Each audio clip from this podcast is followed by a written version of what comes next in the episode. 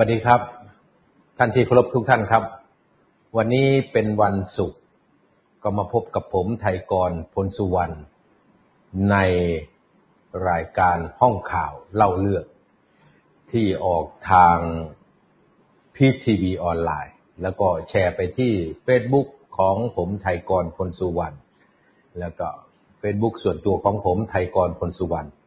นะครับ แล้วก็แชร์ไปที่ เพจไทยไม่ทน สามัคคีประชาชนเพื่อประเทศไทย ส่วนในทวิตเตอร์ก็ดูได้นะครับ แชร์ไปที่ทวิตเตอร์ไทยกรพลสุวรรณที่ต้องขยายการเผยแพร่ให้กว้างออกไปก็เพราะว่า สถานการณ์ความเคลื่อนไหวทางการเมืองวันนี้มันแหลมคมครับ ก่อนที่จะเข้าสู่ประเด็นที่เราจะพูดคุยกันในวันนี้ ซึ่งเราตั้งประเด็นไว้ก็เข้ากับสถานการณ์พอดี นั่นคือปรากฏการณ์ต่อต้านทั้งแผ่นดิน วันนี้เราจะคุยกันเรื่องปรากฏการณ์ต่อต้านทั้งแผ่นดินทำไมพี่น้องประชาชนถึงออกมาต่อต้านทั้งแผ่นดิน ก็จะให้ข้อมูลกับท่าน แล้วก็จะคาดหมายสถานการณ์ในอนาคต ให้ท่านทั้งหลายที่รับฟังรับชมอยู่ตอนนี้ได้ทราบ แต่ก่อนอื่นก็ต้องขอพูดเหตุการณ์เมื่อวานสักนิดหนึ่งนะครับ นั่นคือเหตุการณ์การปล่อยตัวคุณจตุพรพรมพันธ์หรือพี่ตู่ของหลาย ๆ คนนะครับ พี่ตู่เนี่ย ผมเนี่ยไปรับเนี่ยผมก็ได้ยินนะครับ คนที่อายุมาก พวกป้าป้าแม่แม่ทั้งหลายที่เป็นแฟนคลับของคุณจตุพรพรมพันธ์อายุมากกว่าคุณจตุพรนะครับ แต่ทุกคนก็เรียกพี่ตู่ทั้งหมด นั่นหมายถึงว่าการเรียกพี่ตู่นี้เป็นการเรียกด้วยการให้ความเคารพ ให้ความนับถือในวุฒิภาวะ ไม่ใช่เคารพเฉพาะวัยวุฒิเพียงอย่างเดียว วุฒิภาวะความเป็นคนที่เสียสละนั้น ทำให้หลาย ๆ คนเนี่ย ได้เรียกคุณจตุพรพรมพันธ์ว่าพี่ตู่ก็ขอแสดงความยินดีกับคุณจตุพรนะครับ ที่ได้ออกมาจากเรือนจำพิเศษกรุงเทพศาลอุทธรได้ให้ประกันตัวในคดีบุกบ้านสี่เสาเทเวศ ก็มีคำถามกันเล่นๆว่าวันนี้เนี่ย ถ้ามีการสู้คดีกันนั้น จะใช้เหตุ เดินเผชิญสืบได้หรือไม่ ใครที่เรียนกฎหมายนี่จะรู้นะครับ การสืบพยานแบบเดินเผชิญสืบนั้น ก็คือไปดูที่สถานที่ที่แท้จริง วันนี้ก็ต้องบอกกับท่านที่ครบทั้งหลายนะครับ ถ้าสู้แบบเดินไปเชิญสืบแล้วเนี่ย ตอนนี้เราหาสถานที่เกิดเหตุไม่พบ เพราะวันนี้ไม่มีแล้วบ้านสี่เสาเทเวเสาเดียวก็ไม่มี ไม่มีครับ ประวัติศาสตร์นี้ได้ถูกลบเลือนแล้วก็กบหายไป จะด้วยเหตุผลกลใดก็ตาม ก็ต้องขอให้พี่น้องทั้งหลายนะครับท่านที่เคารพทั้งหลายนี่ไปสืบค้นเอาเหตุเอาผลกันเอาเองว่าทำไมวันนี้บ้านสี่เสาเทเวศ ซึ่งเคยเป็นที่พำนักของ อดีตประธานองคมนตรีชื่อพลเอกเปรมตินสุรานนท์นั้น ได้หายไปจากหน้าประวัติศาสตร์ หายไปอย่างไร้ร่องรอย ก็สร้างความสงนสงสัยให้กับคนที่อยู่ในแวดวงทั้งด้านการเมือง ทั้งภาคข้าราชการ และพี่น้องประชาชนที่สนใจเหตุการณ์บ้านเมืองนะครับ ก็ตั้งเป็นคำถามไว้ ท่านทั้งหลายครับ เราก็มาเข้าสู่ประเด็นที่เราตั้งกันไว้วันนี้ ประเด็นที่ตั้งกันไว้วันนี้ก็คือประเด็นปรากฏการต่อต้านทั้งแผ่นดิน ต่อต้านใครล่ะครับ ก็ตอบให้พี่น้องประชาชนทั้งหลายได้ทราบอย่างชัดเจน ไม่ต้องอ้อมไปอ้อมมา วันนี้พี่น้องประชาชนนี่ต่อต้านประยุทธ์ และต่อต้านองค์ขาพยพที่ทำให้ประยุทธ์ สืบทอดอำนาจเผด็จการเขาต่อต้านหมด ผมจึงบอกท่านที่ครบทั้งหลายนะครับ วันนี้เป้าหมายการต่อต้านยังอยู่ที่ตัวบุคคล ซึ่งคาดหมายว่าจะเป็นสามคน แต่ก็มีเพียงสองคนเท่านั้นที่ลงพื้นที่ ตัวพลเอกอนุพงศ์ซึ่งอยู่ในแก๊งสามปอเนี่ยดูท่าว่าจะรู้แก้ว จึงไม่ยอมที่จะลงพื้นที่เดี่ยวๆ มีเพียงเกาะติดประยุทธ์ไปบ้างเป็นครั้งเป็นคราว และมาออกตัวว่ากระทรวงมหาดไทยนั้นไม่อยากที่จะลงไปพื้นที่ เพราะเป็นเจ้ากระทรวงไม่อยากทำให้ข้าราชการต้องเสียเวลามาต้อนรับ นี่คือสิ่งที่ยกขึ้นมาอ้าง สาเหตุที่ไม่ลงพื้นที่พบปากกับพี่น้องประชาชน แต่ในความเป็นจริงผมคาดหมายว่าพลเอกอนุพงศ์เนี่ยคงรู้แก้วว่าพี่น้องประชาชนในพื้นที่ต่างๆ นั้นต่อต้าน และการต่อต้านก็จะรุนแรงมากขึ้นมากขึ้นนะครับนี่คือสิ่งที่มันปรากฏขึ้นในสังคม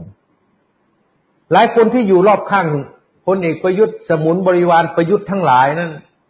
ก็พยายามเพชรทูลประยุทธ์ว่าไอ้ปรากฏการที่เกิดขึ้นไม่ว่าจะเป็นที่ชัยภูมิ ไม่ว่าจะเป็นที่นนทบุรี นครปฐมอยุธยาล้วนแล้วแต่เป็นเหตุที่พักการเมืองฝ่ายตรงข้าม คือโยนความผิดไปให้พักฝ่ายค้านเนี่ยเป็นคนเกณฑ์คนมาขุนคนมา มาต่อต้านประยุทธ์ มาทำให้ประยุทธ์เกิดความเสื่อมเสีย นี่ครับ พวกลิ้นกระดาษทรายน้ำลายฉลัก ได้ครับพี่ดีครับผมเหมาะสมครับท่าน ประจบสอพอทุกวินาที ขนหน้าแข้งเต็มลิ้นไปหมด นี่ไงครับ เหตุการณ์อย่างนี้มันเกิดขึ้นมาในอดีตมากมายนะครับ ผู้นำประเทศทั้งในประเทศไทยและในต่างประเทศถ้ามีพวกปัจจบสอพอมาแวดล้อม แล้วก็เพชรทูลแต่เรื่องอย่างนี้เนี่ย เจงทุกลาย ไม่มีลายไหน รอดสักลายเดียว แต่ส่วนใหญ่แล้วไอ้พวกมีอำนาจเนี่ย ก็จะเชื่อพวกคนเหล่านี้นะครับ เชื่อว่าสิ่งที่พวกคนเหล่านี้เนี่ยหาข้อมูลมา เอามาเพชรทูลนั้นน่ะ เป็นเรื่องจริง และไอ้พวกที่เพชรทูลเรื่องอย่างนี้ พวกที่ประจบสอพอแบบนี้นี่ก็รู้นะ ว่าไอ้คนมีอำนาจมันก็ต้องการฟังเฉพาะเรื่องที่มันฟังแล้วมันสบายใจ ไอ้เรื่องที่ฟังแล้วปวดหัวนี่ไม่อยากฟัง จึงพยายามคัดสรรคัดเลือกข้อความข้อมูลหรือบทวิเคราะห์ที่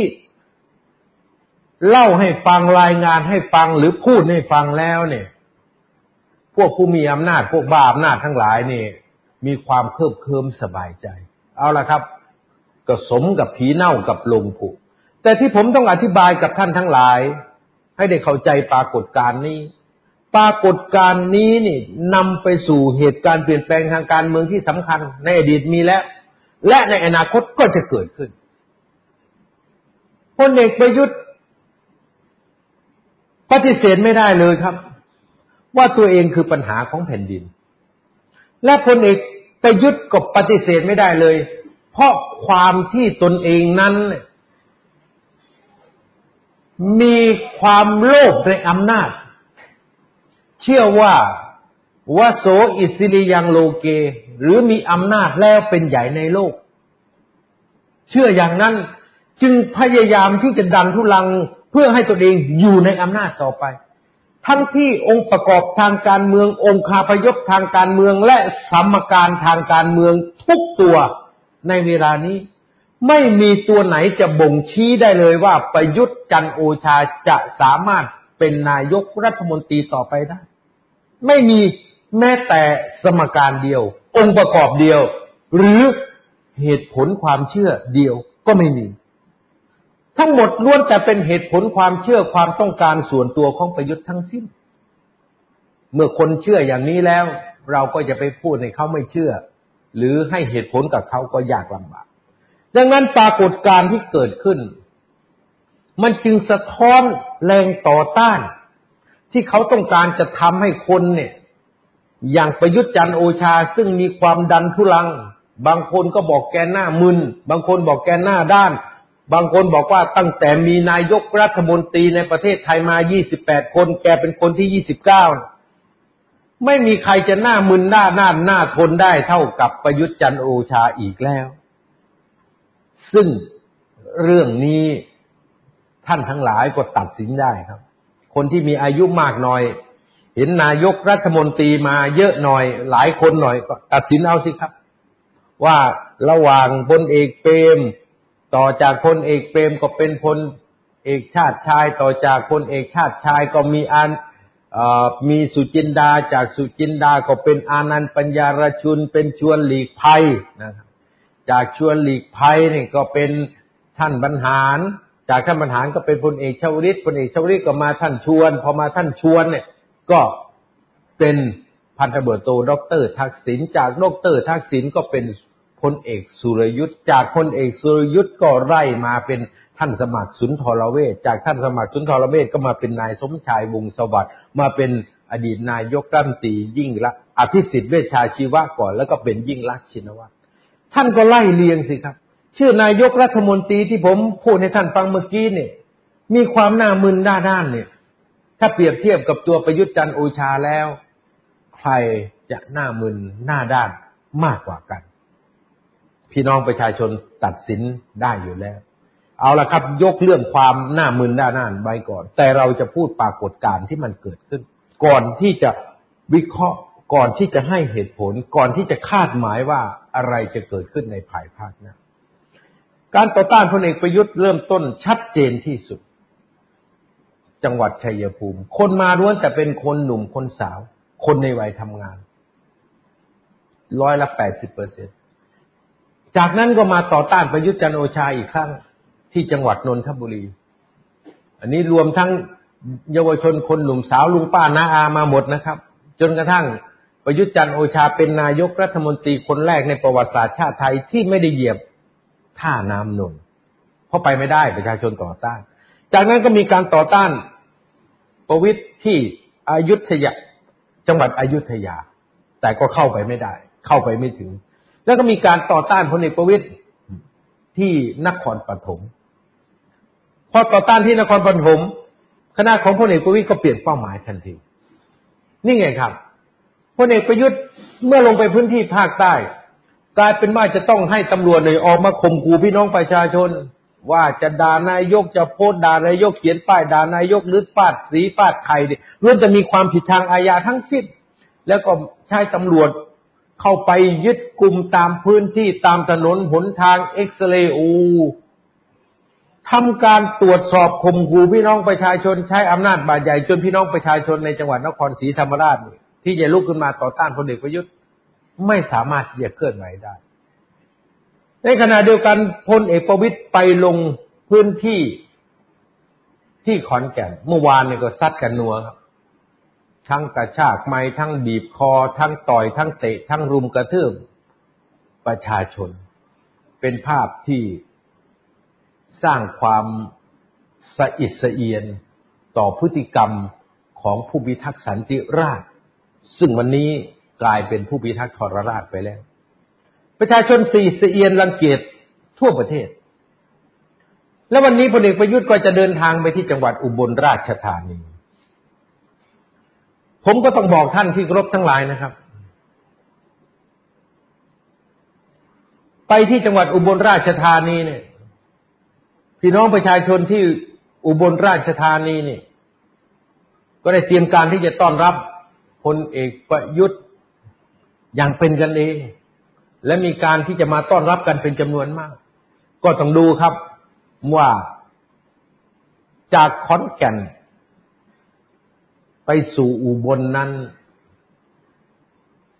การต่อต้านของพี่น้องประชาชน จะเป็นอย่างไร เพราะภาพเหตุการณ์ที่เกิดขึ้น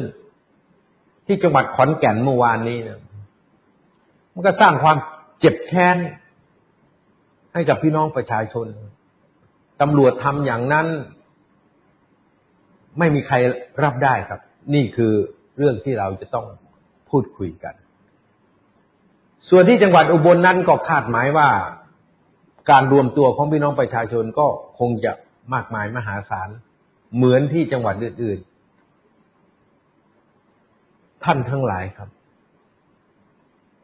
ถ้าเป็นอย่างนี้เนี่ย มันก็เกิดคำถามขึ้นว่าประยุทธ์จันโอชาเนี่ย ไปจังหวัดไหน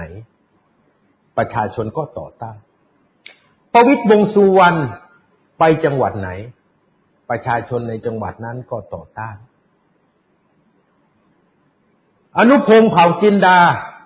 ทำไมรู้แก้วเสียก่อน เดินทางไปด้วยตัวเอง ไปจังหวัดไหน ก็มีคนต่อต้าน เรื่องนี้เนี่ยถ้ามันหยุดอยู่แค่ประวิตรประยุทธ์อนุพงศ์เนี่ย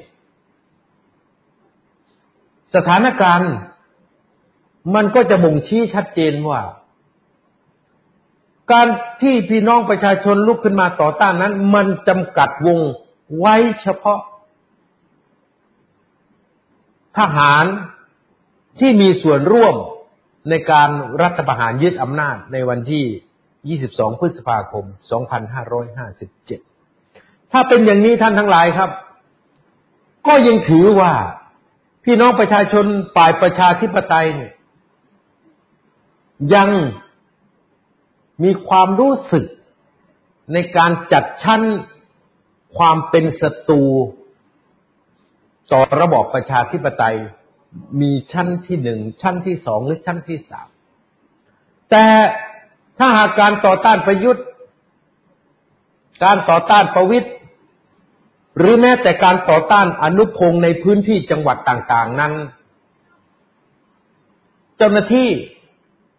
ซึ่งเปลี่ยนจากผู้พิทักษ์สันติราษฎร์กลายเป็นผู้พิทักษ์ทรราช เป็นผู้พิทักษ์ประเด็จการไปแล้วทำร้ายประชาชน เหมือนที่ทำร้ายพี่น้องประชาชนที่จังหวัดขอนแก่น และทำรุนแรงมากกว่านี้ขึ้นไปอีก ผมเชื่อแน่ว่า การต่อต้านจะขยาย จะขยายจากการต่อต้านประยุทธ์ จะขยายจากการต่อต้านประวิทย์หรืออนุพงศ์กลายเป็นว่าต่อต้าน รัฐมนตรีต่อต้านตัวแทนพรรคการเมืองหรือพรรคการเมือง ที่อยู่ฝ่ายประยุทธ์ ทุกพักทุกคน ถ้าเป็นอย่างนี้ครับ ไม่จะลงไปหาเสียงได้อย่างไร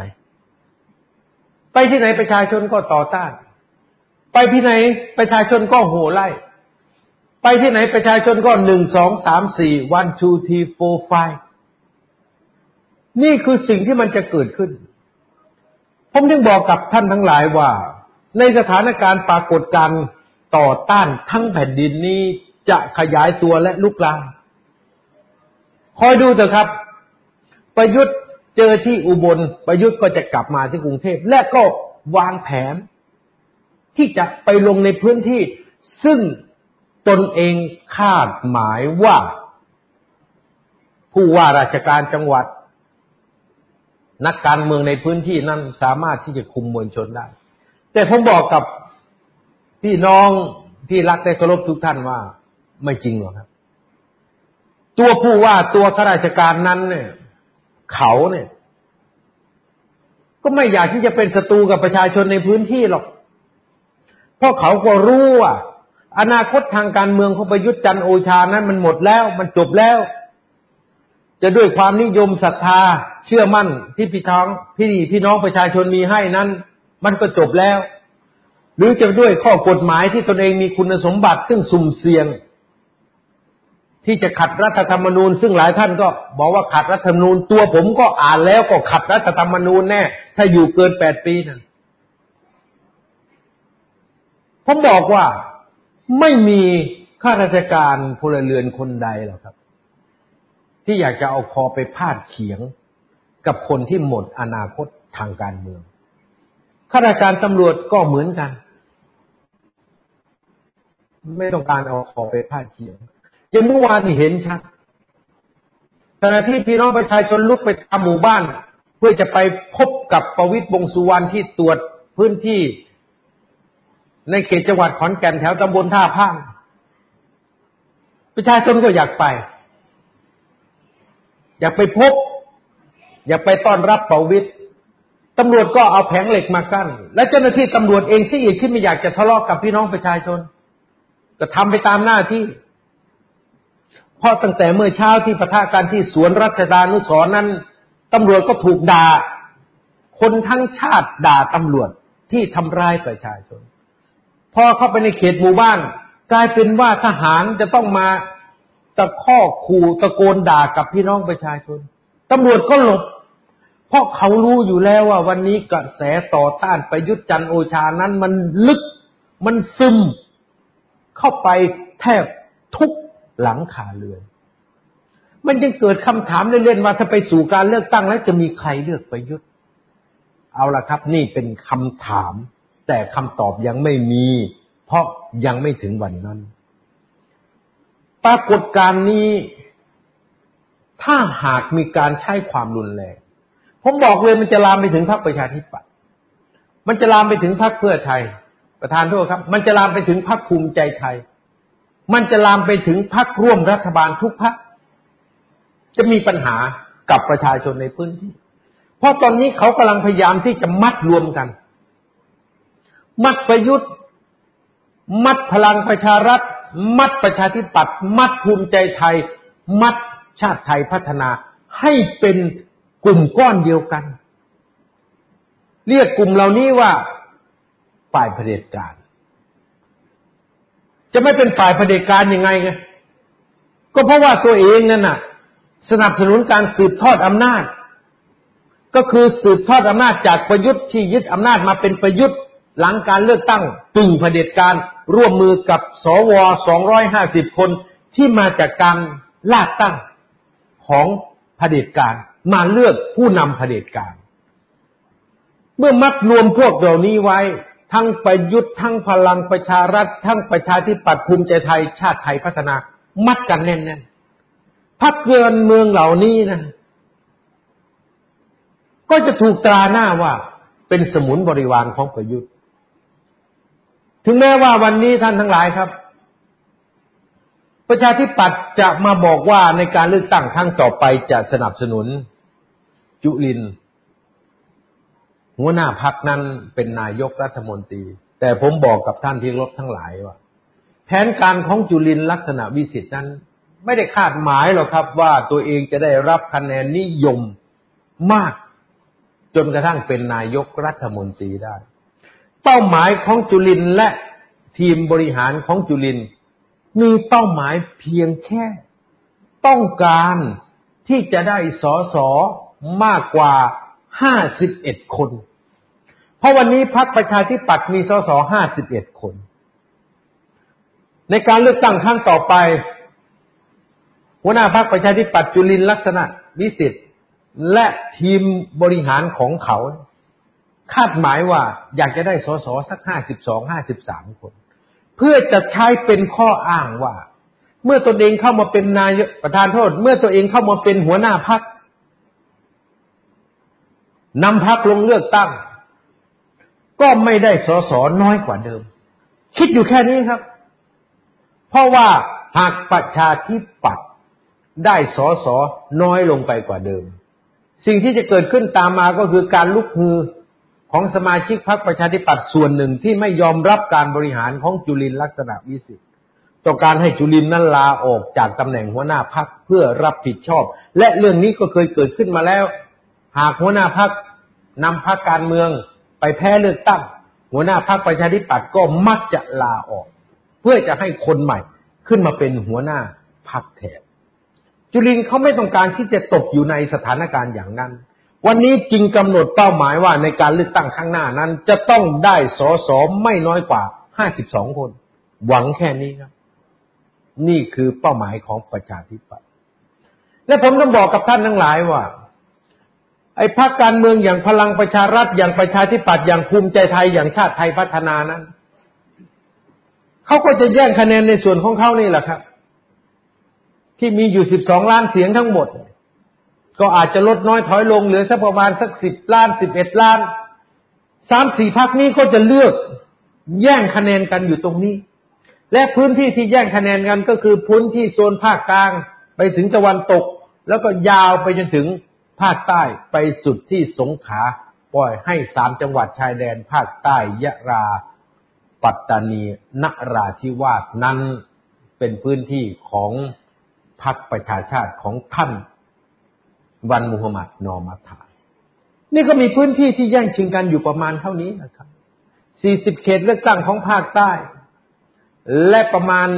อีก 40 เขตเลือกตั้งของภาคกลาง สุดท้ายก็มีพื้นที่ที่ต้องแย่งกันอยู่ประมาณ80เขต จาก400เขต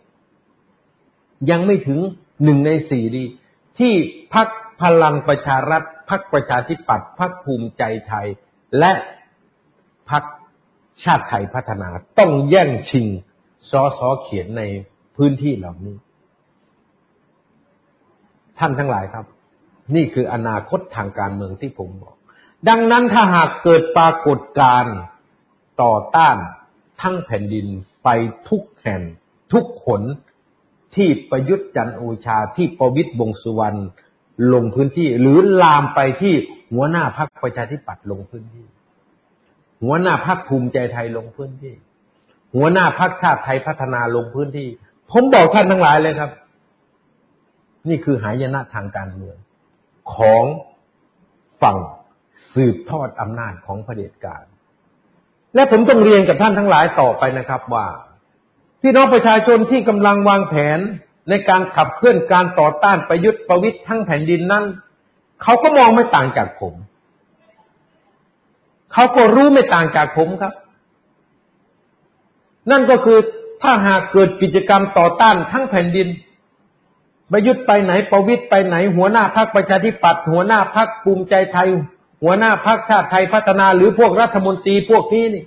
เดินทางข้ามเขตเมื่อไหร่เดินทางข้ามจังหวัดเมื่อไหร่ไปหาเสียงเมื่อไหร่ปรากฏการต่อต้านทั้งแผ่นดินเกิดขึ้นได้ หายนะก็จะมาเยือนกลุ่มเรา ไม่หายนะยังไงครับ เพราะไม่มีคะแนนแต้มต่อบวกใด ๆ เลย จากการใช้ความรุนแรงไปปราบ พี่น้องประชาชนที่ออกมาชุมนุมต่อต้าน ให้ตำรวจไปตี ให้ตำรวจไปทุบ ให้ตำรวจไปกระทืบ แล้วมันจะได้คะแนนกลับมายังฝั่งที่สั่งได้ยังไงครับ ไม่มีทาง นี่คือสิ่งที่มันกำลังจะเดินไป และมันกำลังจะเกิดขึ้น ก็ต้องมาดูกันครับว่าทามมิ่งหรือช่วงเวลาที่แกนนำรัฐบาลเนี่ยเขาได้ตกลงพูดคุยกันเป็นการเข้าข้าวว่า ช่วงเวลาที่เหมาะสมที่สุด ในการยุบสภาก็คือช่วงปลายเดือนมกราคม 2565 หรือในช่วงเดือนกุมภาพันธ์ 2565 ช่วงนี้จะเหมาะสมที่สุด เหมาะสมที่จะตัดสินใจยุบสภา เพื่อจะคืนการเลือกตั้ง ให้กับพี่น้องประชาชน และเมื่อเลือกตั้งแล้วเนี่ยในตามกฎหมายเนี่ย การเป็นนายกรัฐมนตรีเนี่ย เกินแปดปีไม่ได้เนี่ยเขาไม่ให้นับรวมระยะเวลารักษาการ ประยุทธ์ก็มีสิทธิ์ที่จะรักษาการไปเรื่อยๆ ตรงนี้คือแผนที่เขากำลังคิดขึ้น เพื่อที่จะสร้างกลไกและกระบวนการในการสืบทอดอำนาจ จากประยุทธ์จะต่อเป็นใคร ซึ่งวันนี้ประวิตยวงสุวรรณก็บอกว่าจะเดินก็เดินไม่ไหวแล้ว คงไม่สามารถที่จะรับตำแหน่ง ที่มันสำคัญไปกว่านี้ได้ แต่ทางการเมืองนะครับ พูดแล้วเชื่อร้อยเปอร์เซ็นนั้นไม่ได้หรอก เพราะอนาคตอาจจะมีการเปลี่ยนแปลงเกิดขึ้นก็ได้ ดังนั้นเนี่ยผมจึงฉายให้เห็นว่า กระบวนการที่เตรียมการที่จะสืบทอดอำนาจ ของฝั่งที่ร่วมกันรัฐประหารเมื่อวันที่ 22 พฤษภาคม 2557 นั้น ได้ดำเนินการไปแล้ว และผมก็บอกท่านทั้งหลายอีกครับ เรื่องนี้เนี่ยไม่สามารถที่จะตบตาพี่น้องประชาชนได้ เพราะรู้กันอยู่ เงื่อนไขของพลเอกประยุทธ์นั้นตายแล้วทางการเมือง หนึ่งประชาชนไม่เชื่อถือสองไม่กล้าไปหาเสียงเพราะเกิดการต่อต้าน ทั้งแผ่นดินประยุทธ์จะไปหาเสียงที่ไหนประชาชนก็ตามด่าตามว่า one two three four five อหอต่อทั้งแผ่นดิน แล้วจะไปพบใครได้ครับ นี่คือความเป็นจริง ความเป็นจริงที่สองก็คือกฎหมายรัฐธรรมนูญมาตราหนึ่งร้อยห้าสิบแปดกับมาตราสองร้อยหกสิบสี่นั้นมันมัดแน่นครับ แก้ยังไงก็แก้ไม่ออก จะแถยังไงก็แถไม่ได้ ฝ่ายที่กำลังหาทางแถยังพลิกตำราแถไม่ได้เลย สุดท้ายก็บอกว่าเมื่อถึงเวลาจะสกิดพลเอกประยุทธ์ลาออกเองนี่คือคำตอบที่ชัดเจนครับว่าหมดปัญญาที่จะแก้ไขเรื่องนี้ ดังนั้นท่านจึงเห็นล่องรอยของการแก้เกมเพื่อที่จะให้การสืบทอดอำนาจของฝั่งเผด็จการทหารที่เข้ามายึดกลุ่มการเมืองไทย เขาต้องการมีอำนาจต่อไปอีกผมต้องย้อนให้ท่านฟังว่าพลเอกประวิตยนั้นท่านต้องการที่จะดำเนินการกระบวนการสืบทอดอำนาจนี้ ให้สามารถเดินต่อไปได้ นั่นคือประการที่หนึ่งประการที่สองเมื่อต้องการให้เกิดในข้อที่หนึ่งก็ต้องไม่ให้เกิดพรรคการเมือง ที่อาศัยโครงข่ายหรือขุมข่ายกำลังของพลังประชารัฐ เกิดขึ้นในวงการการเมืองพรรคนั้นก็คือพรรคประหลัดชัดชัยพรมเริศหรือประหลัดชิงซึ่งวันนี้ประยุทธ์จันโอชาก็ตกอยู่ในวงล้อมของพลเอกประวิตยชัดเจนเพราะพลเอกประวิตยประกาศแล้ว ว่าพลังประชารัฐจะเสนอประยุทธ์เป็นนายก ดังนั้นพรรคประหลัดชิงเนี่ย ถ้าตั้งขึ้นได้นะครับ ซึ่งเดี๋ยวผมจะอธิบายต่อว่าเขากำลังเจรจากับใครพร รคประหลัดชิงวันนี้ถ้าตั้งขึ้นได้ ก็จะไม่สามารถเสนอประยุทธ์จันโอชาเป็นนายกรัฐมนตรีของพรรคของประหลัดชิงหรือรวมไทยสร้างชาติได้ นี่ทำให้การชูประยุทธ์เพื่อจะดึงเอากลุ่มทุนที่ยืนอยู่เคียงข้างประยุทธ์มาหนุนตัวเอง ก็เป็นไปไม่ได้ ประการที่สองสกัดไม่ให้ สอสอของพลังประชารัฐไหลไปอยู่พักรวมไทยสร้างชาติ วันนี้ก็ทำสำเร็จครับ ไม่มีใครกล้าหนีไม่มีใครกล้าออก นี่คือสิ่งที่พลเอกประวิตยทำดังนั้นเนี่ยหลายคนมองว่าประยุทธ์กับประวิตยดีกันแล้วผลยืนยันตรงนี้ครับ ไม่มีวันดีกันทางการเมือง ความเป็นพี่เป็นน้องเหมือนเดิมรักกันเหมือนพี่เหมือนน้องเหมือนเดิม แต่งานการเมืองนั้นไม่มีวันที่ประวิตย จะให้โอกาสประยุทธ์จันโอชาอีกแล้ว จบไปแล้วครับ ก็เหมือนกับผัวเมียที่อยู่ด้วยกันเนี่ยเลิกกันเนี่ยประวิตย์ไม่ต้องการที่จะแบ่งสมบัติแม้แต่ชิ้นเดียวให้ประยุทธ์ ถ้าเลิกกันแบบความต้องการของประยุทธ์ ประยุทธ์ก็ต้องการที่จะหอบทรัพย์สมบัติครึ่งหนึ่งของพลังประชารัฐก็คือสสน่ะ ตามประยุทธ์ไปอยู่พรรครวมไทยสร้างชาติด้วย แต่วันนี้ประวิทย์ไม่ยอมให้ประยุทธ์หอบสมบัติครึ่งหนึ่งไว้ เอาสมบัติทั้งหมดไว้ที่นี่ ถ้าประยุทธ์จะไปก็ไปแต่ตัว ชุดเดียวติดร่างกายออกจากพลังประชารัฐไป แต่จะไม่สามารถที่จะดึงเอาสอสอดึงเอาคนในพรรคพลังประชารัฐ ซึ่งวันนี้ประวิตยนี่พยายามที่จะสลายออก ไม่ให้มีกลุ่มให้มาขึ้นกับหัวหน้าพรรคทั้งหมด นี่คือเกมที่ประวิตยกำลังเดินอยู่ แต่ก็ดูแล้วนะครับ ประวิตยเดินเกมนี้นี่ เข้าเป้านะพักรวมไทยสร้างชาติของประหลัดชัดชัยพรมเลิศก็น่าจะหมดโอกาสที่จะดึงประยุทธ์ไปแล้วสสที่ต้องการจะหนีออกจากประวิทย์ก็ ไม่กล้าหนีแล้ว วันนี้ประวิทย์จึงรู้ว่าการที่จะสืบทอดอำนาจต่อไปนั้นเนี่ย มันต้องหาคนมาแทนประยุทธ์ เพราะประวิทย์ก็มีนักกฎหมายอยู่ข้างตัวมากมายนะครับตุลาการทั้งหลายก็เรียกมารับใช้ได้ ทุกคนก็อ่านรัฐธรรมนูญมาตราร้อยห้าสิบแปดอ่านรัฐธรรมนูญมาตราสองร้อยหกสิบสี่มันก็มัดแน่น ยิ่งกว่ามัดตาถังประยุทธ์อีก ว่าไม่สามารถที่จะดงดำรงตำแหน่งเกินแปดปีได้ จบไปแล้วครับประยุทธ์วันนี้ประวิทย์จึงพยายามที่จะเตรียมตัว เพื่อที่จะหาบุคคลขึ้นมาเป็นแคนดิเดตนายกรัฐมนตรีคนใหม่แทนประยุทธ์เมื่อผู้สื่อข่าวถาม หลังที่เสนอพลเอกประยุทธ์เป็นแคนดิเดตนายกรัฐมนตรีของพรรคในการเลือกตั้งครั้งต่อไป ซึ่งประวิตยเป็นคนประกาศและบอกว่าตนเองเป็นหัวหน้าพรรคเสนอเอง ถัดมาอีกสองสามวันพอเกิดข่าวลือว่า อาจจะต้องมีแคนดิเดตนายกคนที่สองเพราะมีการตั้งพีรพันธ์สาลีรัฐวิภาเป็นที่ปรึกษาพรรคเขาก็ไปถามพลเอกประวิตยว่านายกรัฐมนตรีแคนดิเดตนายกของพลังประชารัฐนั้นเนี่ย มีคนเดียวหรือว่ามีกี่คนหรือมีสองคนหรือมีสามคนประวิตยไม่ตอบ เพราะจริง ๆแล้วเขาเตรียมการไว้นะ พลังประชารัฐจะเสนอนายกรัฐมนตรีในแคนดิเดตของพรรคนี่สามคน ถ้าประยุทธ์ไม่ใจถอดซะก่อนหนึ่งในสามก็มีประยุทธ์ ก็จะมีพลเอกวิทย์แล้วก็จะประกบด้วยพีรพันธ์เข้าไป นี่คือสิ่งที่ประวิตยวงสุวรรณเตรียมการไว้ และการที่เอาพีรพันธ์เข้ามาเป็นแคนดิเดตนายกรัฐมนตรี คนหนึ่งของพรรคพลังประชารัฐนั้น ถึงแม้ตอนนี้ยังมีเสียงปลาซิวปลาส้อยสอสอในพักพลังประชารัฐบางคนออกมาตีกันพีรพันธ์แต่ผมจะบอกท่านทั้งหลายว่า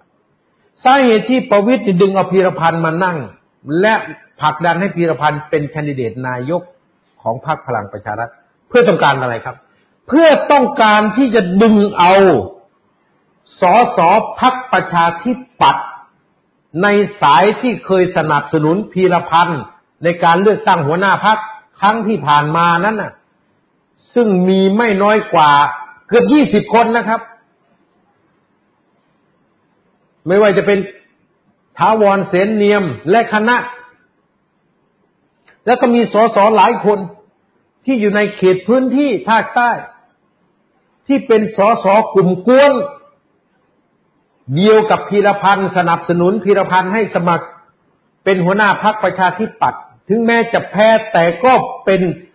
กลุ่มใหญ่ที่สุดกลุ่มหนึ่ง รองจากกลุ่มท่านชวน กลุ่มท่านอภิสิทธิ์ซึ่งมาหนุนจุลินลักษณะวิสิทธิ์พลเอกโตวิทย์เล็งไปที่สสกวนนี้ ของพรรคประชาธิปัตย์ต้องการให้สสกวนนี้นี่ ย้ายเข้ามาสังกัดพรรคพลังประชารัฐ นี่คือสิ่งที่มันซ่อนอยู่ภายใต้หลังฉากที่การผลักดัน ให้พีรพันธ์สาลีรัฐวิภาคมาเป็นที่ปรึกษาของพรรคพลังประชารัฐ และจะเสนอให้เป็นแคนดิเดตนายกรัฐมนตรีหนึ่งในสามท่านเห็นไหมครับ เสือเท่าอย่างประวิตยวงสุวรรณนั้น เรามองว่าไม่มีมันสมองก็ไม่ใช่นะครับ ถึงจะเดินเงกเงกงักงักแต่สมองยังเฉียบแหลม นี่ดึงเอาครึ่งหนึ่งของประชาธิปัตย์มาเลย และผมเชื่อว่าดึงได้ ดึงได้แน่นอนครับ เพราะใครก็รู้ว่าในการเลือกตั้งข้างหน้านั้น ประชาธิปัตย์โอกาสที่จะชูขึ้นมาแล้ว ประชาชนชื่นชมเหมือนเดิมนั้น ยาก พลังประชารัฐมีทั้งอำนาจรัฐมีทั้งกระบวนการมีทั้งสเสบียงกลางอย่างอุดมสมบูรณ์อำนาจรัฐก็อยู่ในมือ คุมทั้งตำรวจ คุมทั้งทหาร คุมทั้งกระทรวงมหาดไทย ซึ่งทั้งหลายทั้งแหล่เนี่ยก็เอื้ออำนวยให้การเลือกตั้งในระบบที่มีการจัดคะแนนเป็นกลุ่มเป็นก้อนหรือระบบจัดตั้งคะแนนเนี่ย ทำได้สะดวก คนที่อยู่ในประชาธิปัตย์ที่อยู่ซี่ของพีรพันธ์สาลีรัฐวิพากก็คิดนะครับ จะลงสมัครพรรคประชาธิปัตย์ก็ มันคนละขั้วกันกับหัวหน้าพรรคเนี่ยก็ไม่รู้ว่าการสนับสนุนนี่ จะเต็มเม็ดเต็มหน่วยไหมแล้วสองก็จะไปบอกประชาชนทั้งประเทศ ว่าให้เลือกประชาธิปัตย์เพื่อจุลินเป็นนายกพูดไป คนพูดก็รู้แล้วว่ามันเป็นไปไม่ได้ ขนาดคนพูดยังรู้ว่ามันเป็นไปไม่ได้ แล้วคนฟังล่ะครับ ชาวบ้านที่ฟังล่ะเขาจะเชื่อเหรอเขาก็ไม่เชื่อเลยครับ นี่คือสิ่งที่มันกำลังเป็นไป ดังนั้นปรากฏการต่อต้านทั้งแผ่นดินที่มันเกิดขึ้น แล้วมันจะเกิดทีขึ้นทีขึ้นทีขึ้น มันก็จะมีผลทำให้ประชาธิปัตย์ก็ต้องแตกด้วยเหมือนกัน ถ้าถึงจะถูกประชาชนต่อต้าน แต่การมาอยู่กับขั้วอำนาจที่มีอำนาจเต็มเนี่ย พวกอำนาจนิยมเนี่ย อย่างน้อยเนี่ย ก็ได้รับการสนับสนุนเต็มที่ อย่างน้อยอำนาจรัฐทั้งทหารตำรวจพลเรือนเนี่ยข้าราชการพลเรือนเนี่ย ก็ต้องสนับสนุนพลังประชารัฐอย่างเต็มที่ ดังนั้นจะเห็นการย้ายพักจากกรณีของพีรพันธ์นี่แหละครับ ที่กำลังดึงคนที่เคยเป็นสสหรือสสปัจจุบันของพรรคประชาธิปัตย์ ให้มาอยู่ที่พลังประชารัฐ เห็นไหมครับ นี่คือการกินสองเข้าฮอตของประวิตยวงสุวรรณแต่ที่ผมพูดในท่านทั้งหลายฟังเนี่ย เพื่อให้ท่านทั้งหลายเนี่ย ได้ทราบว่าเผด็จการนั้นเขาก็พยายามดิ้นเพื่อรักษาอำนาจของตัวเองต่อไปทำยังไงก็ได้ ขอให้มีอำนาจต่อไป ส่วนฝั่งประชาธิปไตยครับ ก็ยืนยันณวันนี้นะครับ จากการสำรวจล่าสุดของสำนักข่าวมหาไทย ตรงกันกับตำรวจสันติบาล ตรงกันนะครับ กระแสความนิยมของผู้สมัครประธานโทษครับ กระแสความนิยมที่ประชาชนทั้งประเทศ อยากได้ใครเป็นนายกรัฐมนตรีมากที่สุดอันดับหนึ่งยังเป็นคุณหญิงสุดารัตน์นะ ยังเป็นคุณหญิงสุดารัตน์อยู่ ส่วนอันดับสองอะ ก็ยังเป็นพิธาลิมเจริญรัตน์ส่วนอันดับสามต้องบอกนะครับ ยังไม่มีเพราะเขารอรอตัวแทนจากพรรคเพื่อไทย ส่วนพลเอกประยุทธ์ก็ตกลงไปมากครับ นี่เกินจะไม่ถึงร้อยละสิบด้วยซ้ำที่เขาสำรวจกันล่าสุดนะ เดี๋ยวโพก็จะออกมา แต่นี่โพของมหาไทย นี่โพของสันติบาล โพลับๆออกมาอย่างนี้แล้วเป็นการสำรวจความนิยมรายเดือน ผมจึงบอกกับท่านทั้งหลายว่า ยิ่งเดินหน้าต่อไปชัยชนะจะอยู่ในกำมือของพี่น้องฝั่งประชาธิปไตยแน่นอน ขอให้เรายึดมั่นให้เราแน่วแน่ต่อไปครับ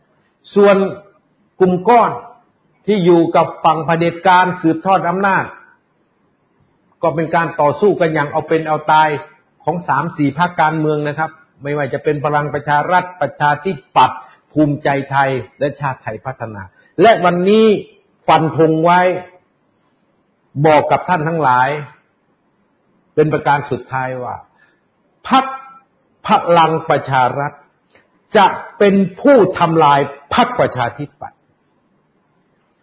สสพักประชาธิปัตย์เขตไหนอ่อน ในพื้นที่ภาคใต้หรือพื้นที่ภาคตะวันออก พลังประชารัฐจะถมกำลังเข้าทำลาย เพื่อจะดึงคะแนนของพรรคประชาธิปัตย์ให้มาสนับสนุนพลังประชารัฐเพื่อเอาชนะสอสเขตจะเป็นอย่างนี้ทุกเขตทุกเกมที่ประชาธิปัตย์มีตัวอ่อนไปลงสมัคร หรือมีสอสอที่อ่อนในพื้นที่ ไล่มาตั้งแต่ใต้จนถึงภาคกลางนี่แหละครับ มันเข้ากับ ปัชญาโจร โจรมันจะสามัคคีกันตอนป้น ป้นทั้งการใช้ปากกระบอกปืน มันก็สามัคคีกัน ป้นทั้งการร่วมมือกันยกมือสนับสนุนโจร ในสภาผู้แทนราษฎร ในรัฐสภา มันก็สามัคคีกันยกมือเอาหัวหน้าโจรเป็นนายกรัฐมนตรี แต่ตอนนี้มันจะฆ่ากันตอนแบ่งสมบัติ ตอนป้นโจรจะสามัคคีกันตอนป้น